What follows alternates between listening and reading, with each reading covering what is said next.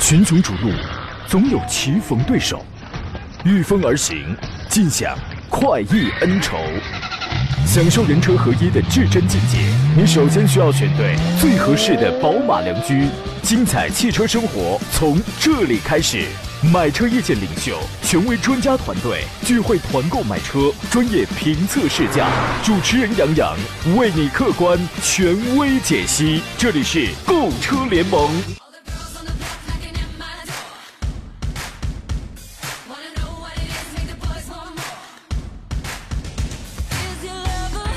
就在刚才，有听众发微信说：“小山椒说完了，该小山羊出场了啊！”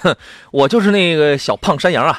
来吧，诸位，再度见面呢，已经是几天了？得是8天之后了啊！7天长假，然后外加8月30号啊，9月30号没来上班嘛。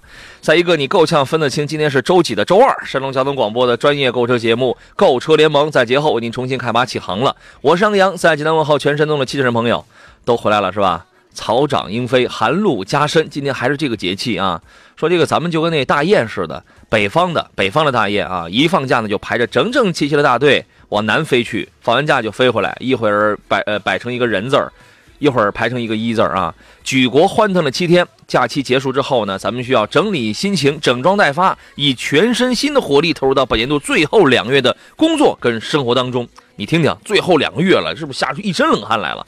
今天节目遇到了挑车买车的专业问题，欢迎跟我们做探讨啊！直播间两路热线电话已经开通了，号码分别是053182926060或82927070，还有几种网络互动方式，一个是我的新浪微博，您可以@我山东交广杨洋侃车，微信公众号啊有2个，一个是山东交通广播，此刻在通过这个公众号进行音频与视频的全球同步直播，另外呢还可以通过杨洋侃车的微信公众号直接给我来进行留言啊！今天呢和我共同来与诸位聊车买车。来作答的是北京少卿奥迪的总监少卿老师，你好，邵老师。杨洋好，听众朋友大家好。您放假往哪儿飞了呀？哪儿都没去，放假我一般都是在店里值班，在店里头飞呢啊，正好。你说现在有很多的这个年轻人啊，会因为放假去哪儿发生争执啊？你们家有这种情况没？没有。真的吗？这是真的吗？我们家一致举手表决，还是待在家里最好啊。那你们家也很统一呢，都不出门是吧？各位要注意，请注意今天知识点啊！跟老婆吵架，老婆收拾衣服，那不是真的要走；收拾充电器，这是真要走。记住这个知识点啊！回顾一下节前的一件事儿啊，9月28号呢，我们在山东潍坊举办了第56期的杨洋看车团，团购的是江淮新能源的全系车型啊。我觉得在这个时候有必要给大家做一个汇报啊，因为9月30号我没有来直播嘛，我参加大合唱去了啊。这场杨洋看车团呢，不出意外圆满收官，现场很多听众呢都以更低的价格、更好的政策买到了车型。潍坊东红易店江淮新能源这家 4S 店呢，我推荐大家可以多去看看，总经理任总啊。很不错，人很不错。我们当天呢有不少听众呢，因为他是从这个全省其他地市各地赶来的，任总给报销来往的这个车费哈，我说挺好的哈，非常迎合我这种爱贪小便宜人的这种心理。比如有一位东营的听众，当天呢他那个车是办不完手续的嘛，然后在我们的这个协调下，手续办完，装具贴好搞定之后，由这家东红易店这家 4S 店给他开着车送到东营，送车上门，听众相当满意。邵老师，你说如果我去北京找你修车，你给我报销路费吗？不会。你看，我很信任你，你就是不会，你知道吗？凭什么？为什么？你为什么不给我报销？因为我都不会接电话，就没有为什么。因为这邵老师一看是我的电话，哎，嘟嘟嘟嘟，然后就立刻给挂掉。你看，这就是人性，你知道吗？这是人性。然后回复说，稍后我正在开会。哎，稍后半年以后开完，你知道吗？这个，但是这不是杨洋看车团的标配啊，各位，以后你们千万别每次来都找我报销路费，我跟你讲。这个不是标配啊，本身呢也是帮大家优惠买车的啊，优惠那部分比路费要多多了啊。我们在活动现场随机采访了一位看车团的听众，我们听一下他的这个录音啊。我是来自山东东营的那个山东交通广播101.1的那个忠实听众啊，我叫李涛，我是在上周4、5还是周一的时候听到了咱有一个就是这个江淮新能源的这个汽车的团购，然后本身我也想买一台新能源的车用于上下班的这种通勤，结果我就报名，经过咨询以后，反正电台给电台报名后咨询了很多的问题，电台也都给一一落实答复了以后，我就下定决心来。然后今天上午我是坐了3个多小时的车，从东营来到了咱潍坊这个江淮新能源这个 4S 店，在现场这个气氛很热烈，人员也很多，而且在公布政策的时候，厂家公布的这个优惠力度也很高。然后我现场就定了咱江淮新能源那个叫 iEV6E 的。 县里版的那个高配版，所以也很感谢这个咱这个洋洋看车这个汽车团购，我觉得最起码我们是得到了实惠，也祝愿咱这个山东交通广播101.1，包括咱这个洋洋看车团的这些节目吧，越办越好，越来越兴旺。 这个是我们在活动现场啊，用手机，然后找了一位现场买车的这个听众讲的一些真实的感言。手机弄出来是单声道啊，这个反正听得出来，人员是很满意的啊。然后再听一下这个江淮新能源厂家，然后他们对于我们的这个活动，他们是怎么说的？山东交广的听众朋友们，大家好，我是江淮新能源山东商务中心市场经理罗恩。本次在潍坊的活动。 我们也是联合山东交广的购车联盟栏目组“洋洋看车团”在潍坊开展了这么一次县里团购活动，现场反应火爆，购车100余台。在此呢，我也代表江淮新能源全体员工，祝福山东交广的所有听众国庆快乐，越来越好。祝福“洋洋看车团”栏目组收听长虹，越办越好。 这是在28号我们的这个活动现场，然后30号本来要给大家要来说一说的，因为30号没来上节目嘛啊，这就是第56期，已经圆满结束了。那么下一期会是什么品牌呢？尽量让大家来定。我呢初步计划有这么一个小目标啊，在12月底之前呢，这个举办。 3到4场吧，这个团购看什么品牌这个需求量比较大，同时呢，你的这个车型还得没有什么比较大质量问题的，请各位呢关注“洋洋侃车”的这个微信公众号啊，第一个“洋”是木字旁，公众号里面搜索啊，第二个“洋”是提手旁单人旁，侃大山的侃。那么在公众号里面有一个团购买车的这个专栏，在这里头报名什么品牌这个需求量比较大，我就代表大家直接跟这个厂家去谈政策，因为经销商的政策这个是有限的，厂家是权限最大的，这个就不用多说了，对吧？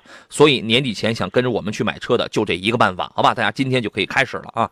这个我们热线上节目刚一开始，然后有一位听众，这个就在热线上等候了。这是来自莱芜的左女士啊，邵老师，咱们直接先来接通她的电话，好吧？你好，左女士。好的。你好，杨洋。你好，欢迎您，请讲。我想跟你咨询一下，就是我们的奥迪 Q3 还有那个沃尔沃XC40这2辆车，哪一辆更值得购买？哦。 这个车您是一个什么样的使用条件？是您一个人用啊，还是说有什么家庭的其他用途？基本上就是我一个人用，平时就带孩子在市区开。啊，就您一个人用，邵老师，你觉得呢？我觉得要这俩车要做对比的话，首先是它只是一个家里边接送孩子的一个用车，嗯，说白了就是家用，在空间上很简单，没有特别大的要求。对，要是这俩车的话，我的建议啊。 您首先优先先考虑奥迪 Q3， 嗯，因为坏了可以找你修是吧？不是找我修 ，Q3 呢有1.4T 的动力就可以了，而且它的价格 Q3 是目前肯定要比 XC40， 北京是这样啊，嗯，目前要比 XC40 的优惠幅度，首先呢差不多，嗯嗯，但是其次呢，我们到后期的话维修养护的话，我觉得奥迪呢更加的方便一些，嗯，而且奥迪的车型呢时间久了以后。 更加保值 ，Q3 养护一回差不多也在1000出头，这个 XC40 养护一回也差不多，啊，但是 XC40 你要买的话 ，T3 你最好是就说，你肯定是从这个 T4 开始买，对吧？当然 T4 的价格要高一些，你买 XC40 啊，这个说实话，你还不如省点钱去买个领克01呢。 啊，现在那个沃尔沃的那个全线的优惠力度特别大，然后，就。 好像便宜好几万。你看的是哪一个配置？现在给你优惠多少？具体的我看了一下，长安才21万多，就是那个标配的。21万多，你看的那是26万的那个 T3是吧？T3 1.5T 的。对，1.5T 3缸的 T3嘛。具体的这种东西我不太懂。嗯嗯。现在就是说，现在20啊，现在就说是21万。Q3 呢 ？Q3 现在应该是做不到21万，也差不多。Q3 得在23、4万。 对，是标配的。嗯嗯，是。邵老师推荐的是 Q3， 我的意见是这样啊，如果你拿一个 T3 来跟这个奥迪 Q3 来比的话，我建议啊，你就买一个奥迪 Q3， 为什么呢？空间大一点啊，然后 1.4T 配那个7档的干式双离合吧，问题咱们也都知道，都是知根知底了。对吧？嗯，哎，这个，我们的目标就是：第一，空间大一点；第二，保值一点；第三，配置好一点，这就可以了。因为你的用途实际上一点都不高，什么车都能行，你花2万块钱买台车也能用。所以说我建议你买这个。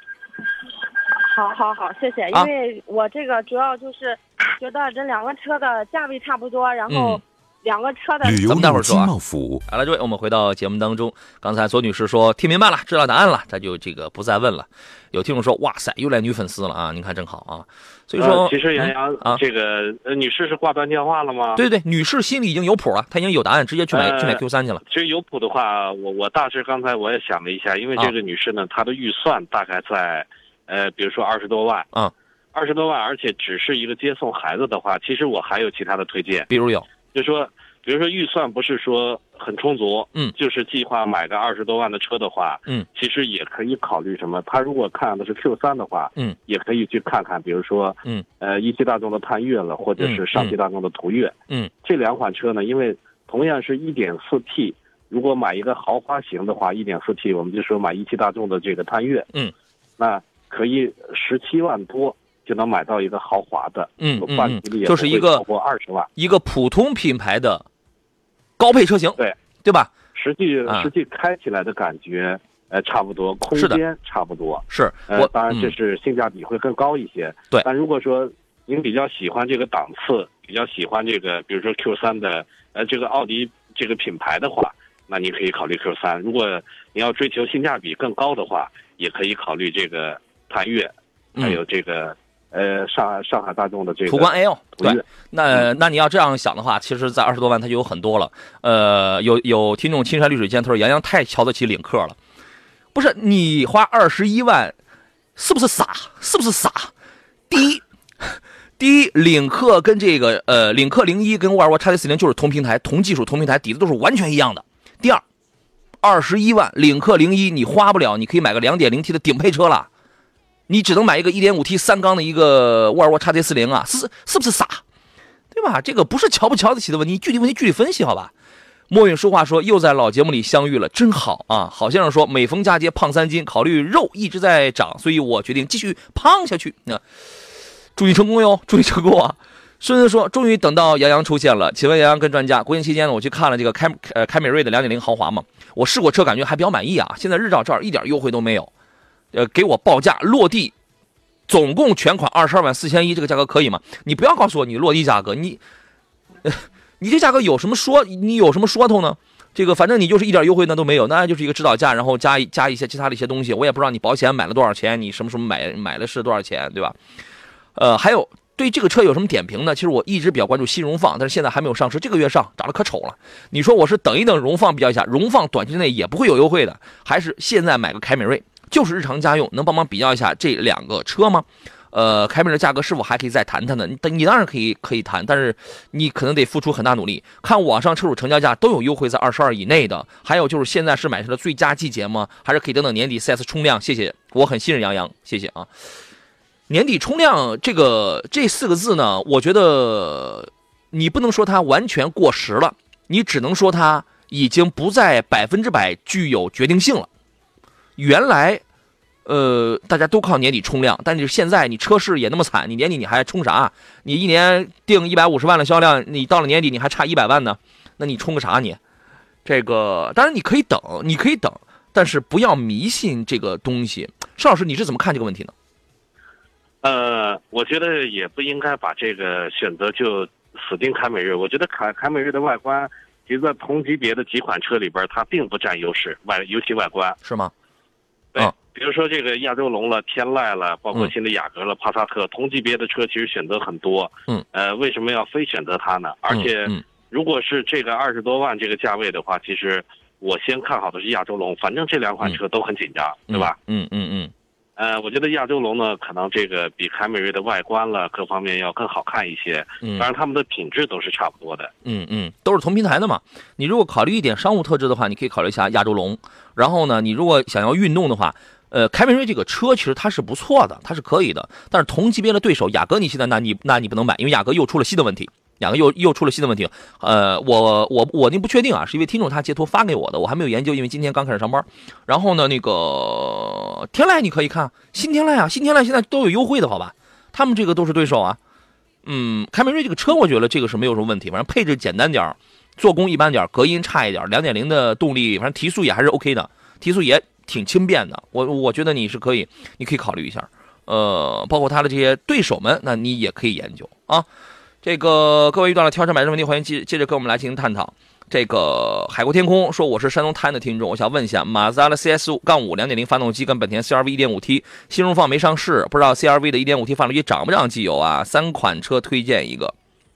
现在买 CS-5， 现在买的话就买 CS-5 啊，这个没什么说的，因为老毛病依然存在啊。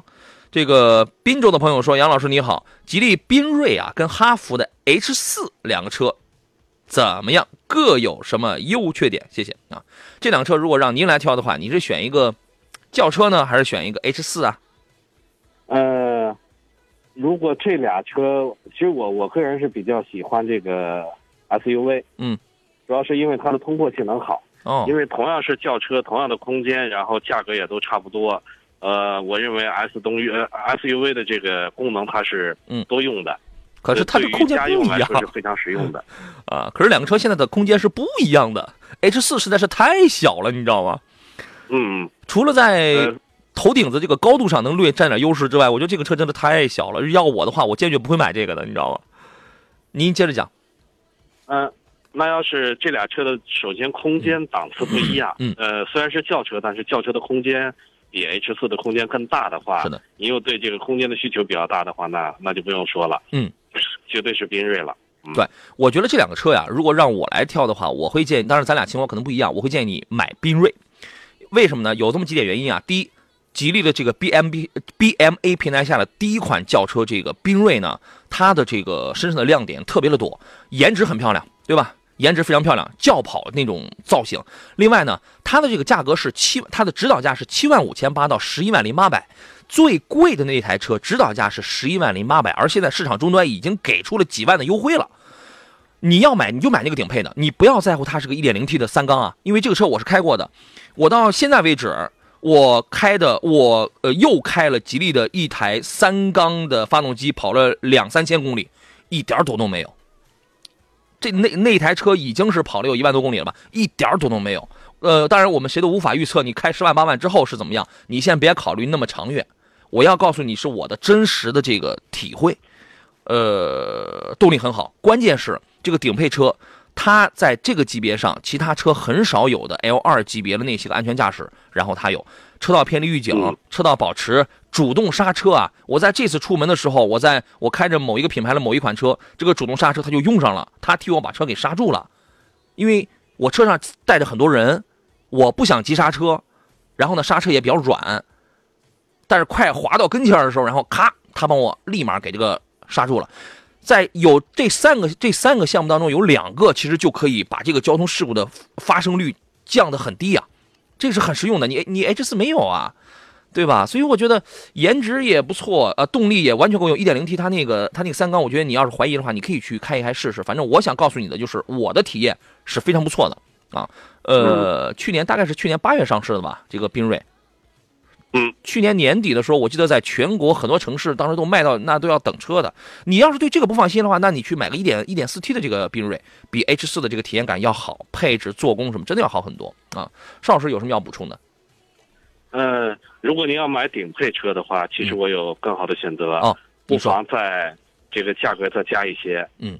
去买合资了，不也不错嘛？哎，当然你那个能拿轩逸的标配是吧？能拿轩逸的这个标配，能拿标配，对。但是我觉得质量，轩逸的质量肯定是更稳定。嗯，所以说，我还是建议你，如果就在这两个车里边挑的话，我还是建议你去买一个高配一点的这个缤瑞，因为现在都优惠好几万了。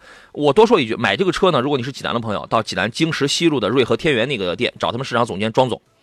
因为我跟他关系不错，你说是我的听众，一定会给你特殊照顾。如果不给你找我啊，然后呢，这是李楠说：“两位好，潍坊人在新疆通过我要听收听节目，很温馨。”哎，巴扎嘿是吧？这个那边天冷了吗？现在是不是早晚温差是不是挺大的？多注意身体啊。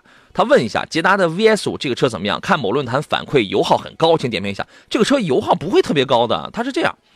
每个人你知道，有的人可能是没花过钱，觉得烧个8个油、9个油，觉得油耗就高的就了不地了。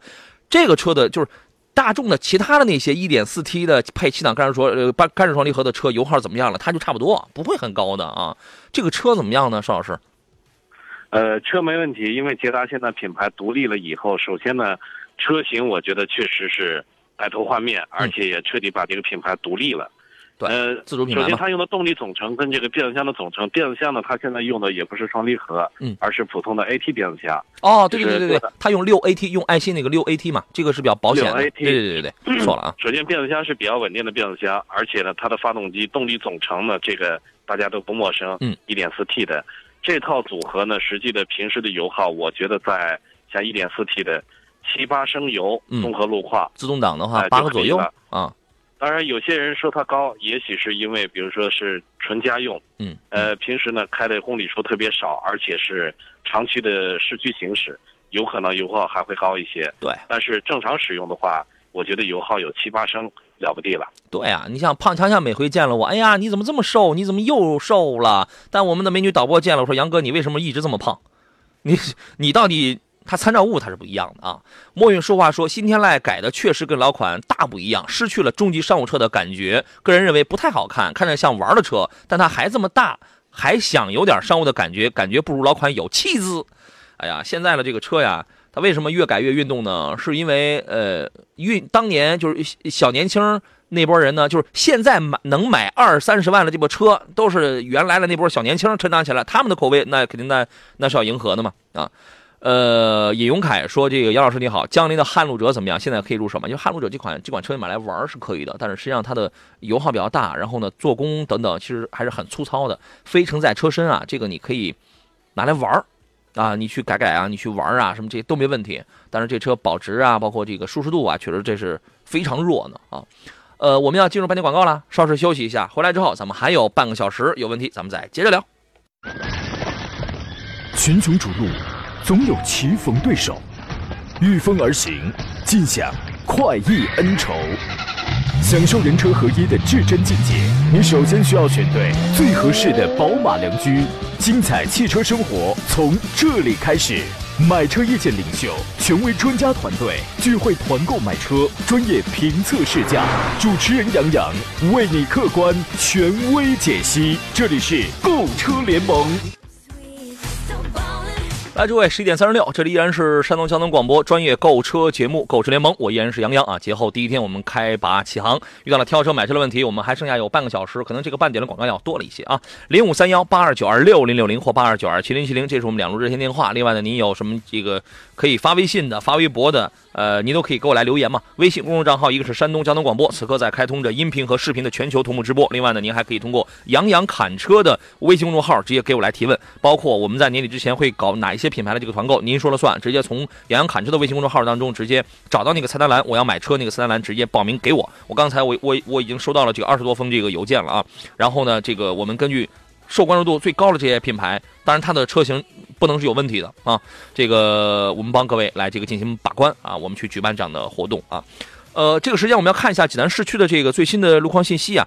现在呢有这样几个道路行驶比较缓慢，一个是220国道，由西往东方向拥堵距离长度在95米左右，道路的平均时速啊会在每小时7公里，比畅通要多花1分钟吧。另外呢，趵突泉南路呢由西南往东北方向堵了497米，平均时速在8公里，然后比平时要多花4-5分钟。中心大街由东往西拥堵距离在60米，平均时速在9公里。还有051县道由南往北拥堵距离在178米，平均时速在9公里，比平时多花2-3分钟。另外呢，铁流路由西南往东北方向拥堵距离长达162米，道路的平均时速呢会在每小时11公里，比平时的话它差不多多花1分钟吧。希望各位戒骄戒躁。近期我们有一个活动啊，我们请出今天座上客邵青老师，你好，邵老师。杨洋好，听众朋友大家好。我们来看大家的这些个提问了啊。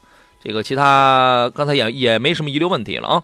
然后呢，韩建国说，请推荐一款 SUV， 条件呢车长要低于4.4米，质量要可靠，小毛病要少，价格要低于20万，配置还得高，谢谢。给邵老师10分钟时间，你想想都有谁？先给我10分钟。先跟您说，我跟你讲，刚才广告期间我想了又想，我就想了一款车，奥迪的 Q2L。可能只有这个车才能全面的符合，或者说最为符合它的这些个条件。车长还得低于4.4米，你说都上到20万了，谁还不拼命造个大点的车？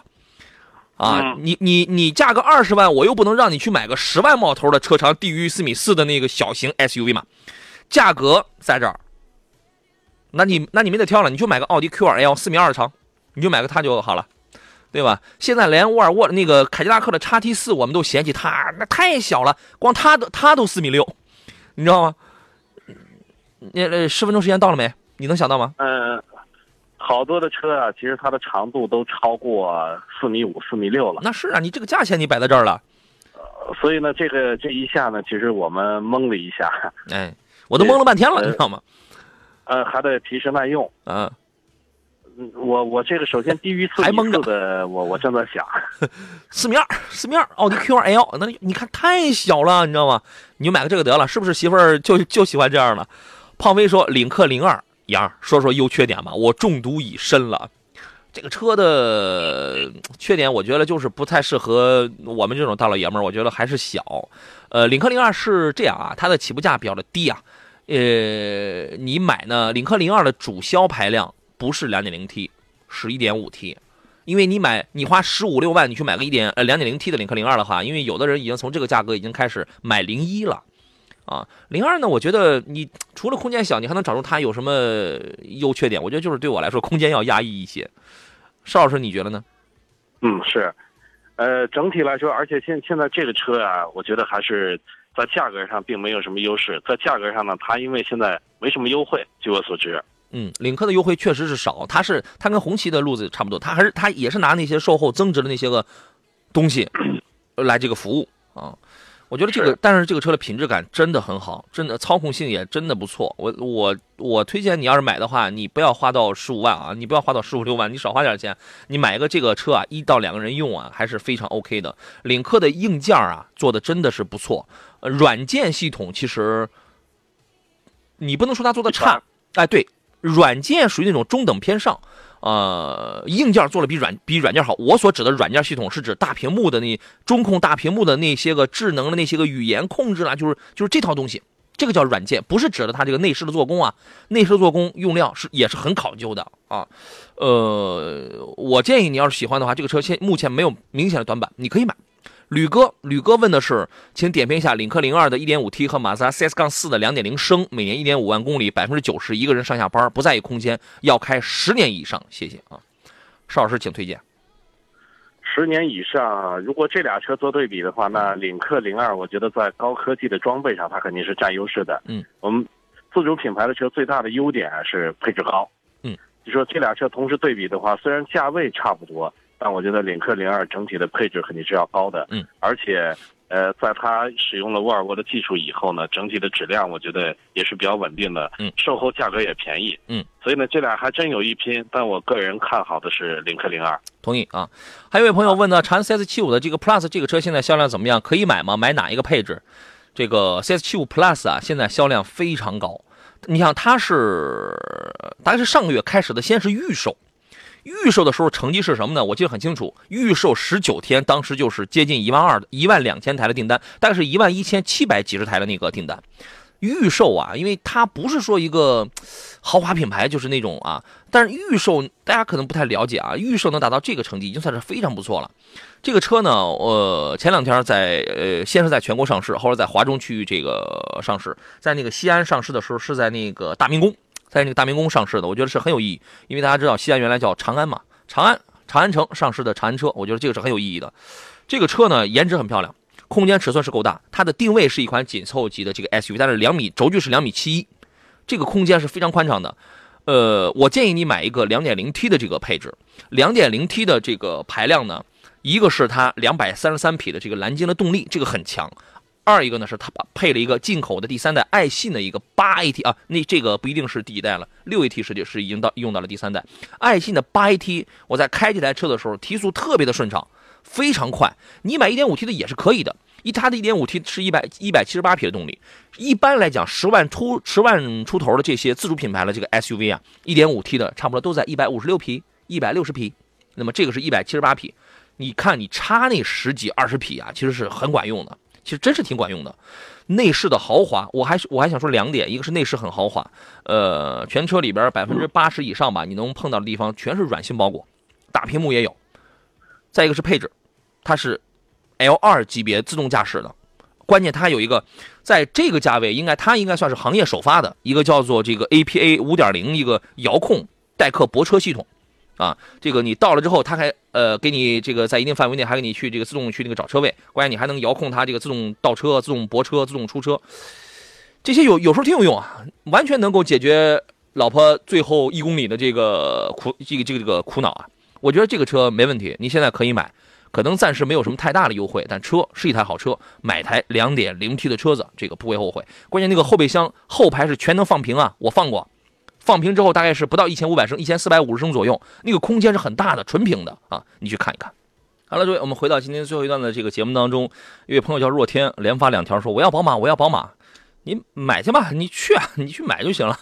我们来接通在热线上等候的这位董女士，她的买车提问。你好，女士。喂。你好，您请讲。你好，杨洋老师好。您客气了，您请讲。我想买那别克的那个顶配的那个威尼啊，我也看过车了。顶配的谁？那个就是顶配的那个威尼啊。你说的是那个纯电动那个？不是电动的，就是它289800的那个，然后那个酒红色的那一款的那个。那个车名叫什么？它 A 是个英文名，威尼啊应该是。威朗吗？哎，不是威朗，别克君越的那个顶配的那个。哦，知道了，君越的顶配，君越的顶配。哦，你看，邵老师没文化就是不行，你知道吗？啊，接着讲。又懵了。这个打动我的就是它的颜值比较适合我们这样40几岁的那个女同志开嘛。然后我看了它的舒适性也比较好。记得槽点，他们觉得它好像耗油啊，或者是不是会有些小毛病？我觉得这个东西对我来说都不是问题。我就想咨询一下，这个车还有什么值得注意的吗？值不值得买？那我现在就是想30万以内能把它解决。哎，这个车30万以内完全没有问题啊。我就是想咨询一下，他们好多人说别克的这车会有一些售后的一些问题。在我们节目里遇到过很多别克的投诉，倒是啊，这个车是怎么样的？因为它有的时候它经销商它可能不一样啊。这个车是怎么样的？邵老师，那个我来重申一下，这台车叫做 Avenir 啊，这个不是啊。OK， 来，邵老师，别克整体的就是售后的质量，其实我们是怎么看的呢？一个是大家的口碑，在这么多年来呢，其实我们认识很多这个，尤其是租赁公司的朋友们，这些租赁公司呢，它其实不论是大众的，就是尤其这种10几20万的车型呢，这个4S店里边是，它这个租赁公司呢配的量非常的大，所以呢就容易总结出这车的故障率怎么样。反正别克的小问题会多一些，其他的没大事儿。这台车现在正常市场优惠在几万啊？您那儿？我看了一下，是我们这边烟台的车展，它是优惠3万。啊，优惠3万不多，优惠3万的话，这个确实不是很大。我觉得你可以再谈谈，因为顶配车一般也没有人买。那济南那边要是说能多少万呢？几万能拿下来呀？这个你得再问一下。我觉得4、5万，这个4万到5万之间，这个是一个比较合理的优惠。好吧，因为我实在是看好它的颜值了。是那个邵老师，最后你给吃个定心丸，它这个顶配的这个君越可以买吗？可以买，顶配的价格在优惠完了，应该是在20几万。你优惠4、5万的话，那就和25万左右。25万左右，那这个价位还可以，因为我觉得这个女士首先应该对这个车的外观这些都比较满意的。所以呢，我觉得这个价位如果能优惠到4万的话，我觉得就没有问题。对，配置功能很强大，这个就不用说了，是吧？对，好，那就这样了。好嘞，再见啊，祝您成功，拜拜。哈密瓜说，杨老师，咱们什么时候开通个二手车的淘车服务啊？我们这些小白太需要了，出服务费我们都愿意。我们这个节目不干这个，不让干这个。这个白开水说，忠实听众有问题请教，家里呢有一台14年的 V6 3.0 的辉腾商用，最近呢想入手兰德酷路泽啊 Cruiser 4.7 VXAT 或者是同车型，请推荐，谢谢啊。